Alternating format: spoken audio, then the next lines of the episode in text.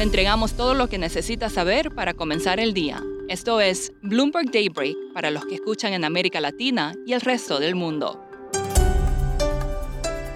Buenos días y bienvenido a Bloomberg Daybreak América Latina. Es jueves 5 de enero de 2023. Soy Eduardo Thompson y estas son las noticias principales. Las acciones de Amazon suben antes de la apertura en Nueva York, luego que se informara que la empresa recortará más de 18.000 empleos. Los despidos afectarán principalmente a las divisiones de ventas minoristas y recursos humanos y representan cerca de un 1% de la fuerza de trabajo de la empresa. No es la única tecnológica que recorta empleos. Salesforce despedirá a un 10% de sus trabajadores. Esta mañana los futuros en Wall Street están casi planos. El mercado trata de digerir señales positivas como más reapertura de la economía de China con señales más negativas como los cautelosos comentarios en las minutas de la Fed de ayer. Hong Kong informó que abrirá gradualmente a partir del domingo la frontera con China. China también eliminará los límites a los vuelos provenientes de Hong Kong y Macao. Por su parte, las minutas de la Fed de ayer muestran que sigue comprometida con controlar la inflación y advirtió al mercado de no dudar de su intención de mantener las tasas altas. La economista del FMI, Gita Gopinath, dijo que la Fed debería elevar su tasa al 5% y dejarla sin cambios por el resto de 2023. Un resultado de las altas tasas, según Goldman Sachs, es que convencería a los inversionistas de vender las sobrevaloradas acciones tecnológicas y concentrarse en castigadas acciones de valor que pagan altos dividendos. Sigue el drama en el Congreso de Estados Unidos. El republicano Kevin McCarthy fracasó tres veces más en su intento por obtener suficientes votos para convertirse en el presidente de la Cámara de Representantes. Los legisladores se reúnen nuevamente al mediodía para comenzar otra ronda de votaciones. La Cámara no puede pasar a otros asuntos hasta que se elija a alguien, ni siquiera pagar los sueldos. En noticias corporativas, la empresa de computadoras Dell dijo que planea dejar de usar chips producidos en China en 2024. Johnson Johnson dijo que listará en bolsa la división que produce marcas como Tylenol, Listerine y Neutrogena. Pasando a América Latina, esta mañana se informó que la inflación en Colombia se aceleró al 13,12% en 12 meses, por encima de lo previsto. Más tarde, el Banco de México publicará las minutas de su reunión de diciembre. El presidente de Estados Unidos, Joe Biden, podría visitar la frontera con México la próxima semana, según fuentes, para ver de primera mano las condiciones tras un aumento de la migración. Biden viajará a México la próxima semana para reunirse con el presidente mexicano Andrés Manuel López Obrador y el primer ministro canadiense Justin Trudeau. En Venezuela, esta semana vimos una señal de optimismo para el decaído sector turístico. Nicole Yapur, periodista de Bloomberg News en Caracas, escribió un artículo al respecto y nos cuenta más.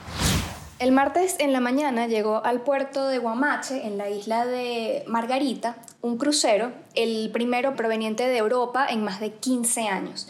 El barco es administrado por una empresa de Alemania llamada Phoenix Rising y llevaba más de 400 turistas de distintas nacionalidades que pasaron el día recorriendo la isla de Margarita de la mano de una agencia local.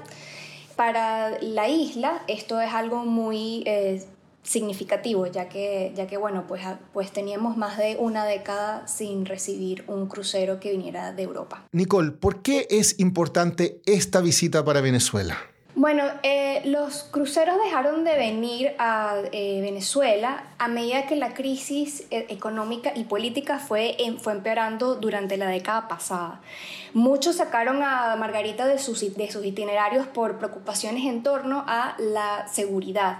El turismo comenzó a decaer y muchas líneas aéreas suspendieron sus operaciones en Venezuela ante la imposibilidad de repatriar dividendos y el país comenzó a desconectarse como destino turístico.